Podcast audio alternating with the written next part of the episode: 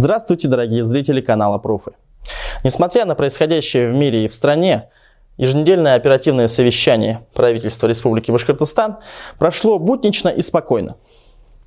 По какой-то причине оно было перенесено с понедельника на вторник – Вроде как Ради Фаритович никаких поездок не планировал, но имеем то, что имеем. Помешает ли маркировка товаров малому бизнесу? Кого отправят на СВО? И зачем Алан Марзаев копает улицу Пушкина в Уфе?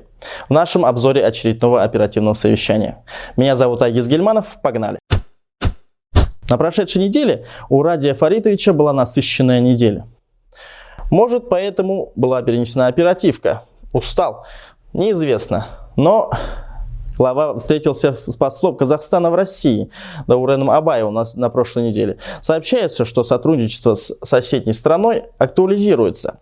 Хабиров даже рассказал, что поедет сам с большой делегацией в Казахстан для налаживания связей. Надеемся, что главе удастся это сделать. Также на прошлой неделе Ради Фаритович посетил окружной этап премии по туризму, где представители Башкирии завоевали немало наград – в совокупности это 15 первых, 11 вторых и 15 третьих. То есть проектов у нас много. Например, лучшим международным деловым событием признан 10-й форум России «Россия-Белоруссия». Кроме того, звучали названия, которые на слуху. Башкорт-Аты, Терра-Зима и Молочная страна. Среди ключевых достижений лучшим международным деловым событием признан 10-й форум регионов России и Беларуси. Лучшим проектом популяризации событийного туризма Дни Республики Башкортостан в Санкт-Петербурге. Международный форум по развитию цифровой трансформации «Умный город, умная страна». Вот. Всероссийский фестиваль «Айда играть», «Башкортаты», «Тера зима», «Молочная страна». Ну, в общем, довольно насыщенные. Все они признаны как очень высокого уровня мероприятия. Как я уже сказал, проектов много. Надеемся, это как-то повлияет на уровень жизни жителей республики.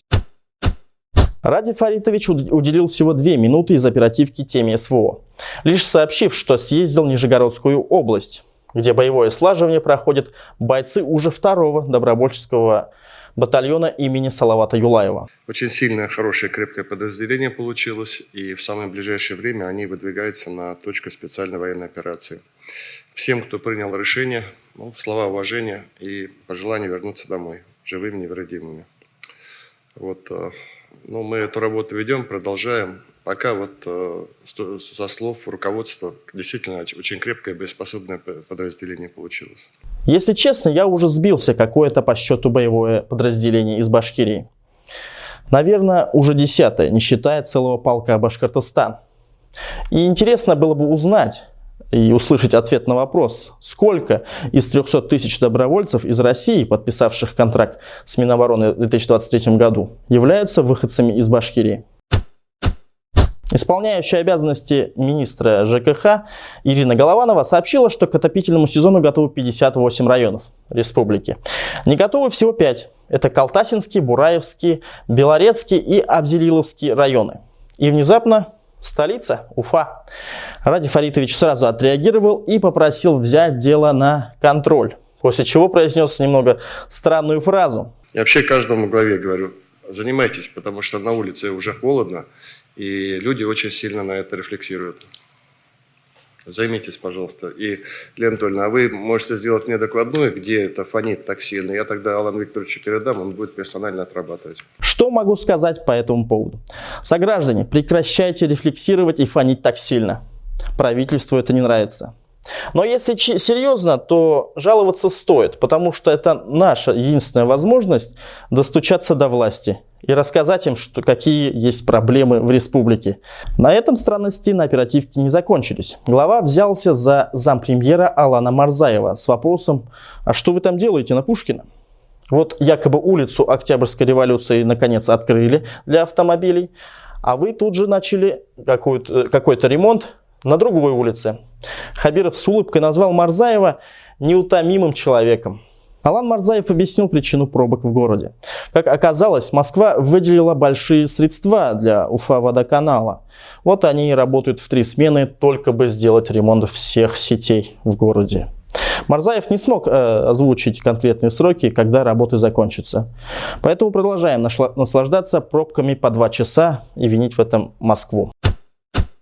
Также оперативку со специальным докладом посетил Алексей Гусев, министр торговли и услуг Республики Башкортостан.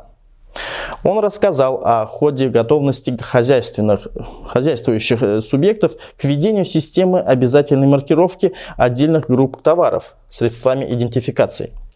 Хабиров попросил его объяснить, в чем дело по-русски. Алексей Николаевич, только вначале по-русски объясните, что это такое, чтобы людям понятно было, ладно?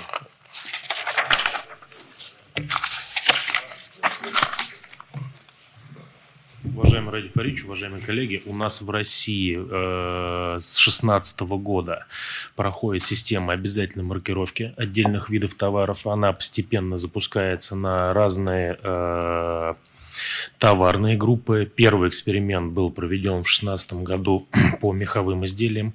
Основная задача – это легализация рынка. И вот э, со слов моих коллег, э, занимается это Министерство промышленности и торговли Российской Федерации, комиссию данную возглавляет Мантру Денис Валентинович. Вот то, что касается меховых изделий, у нас на сегодня рынок по данным изделиям увеличился в 27 раз. Это не говорит о том, что мы в 27 раз больше шуб стали покупать. Это говорит о том, что данный рынок обеляется. А это, соответственно, и налоги, и защита э, качества, и остальные направления.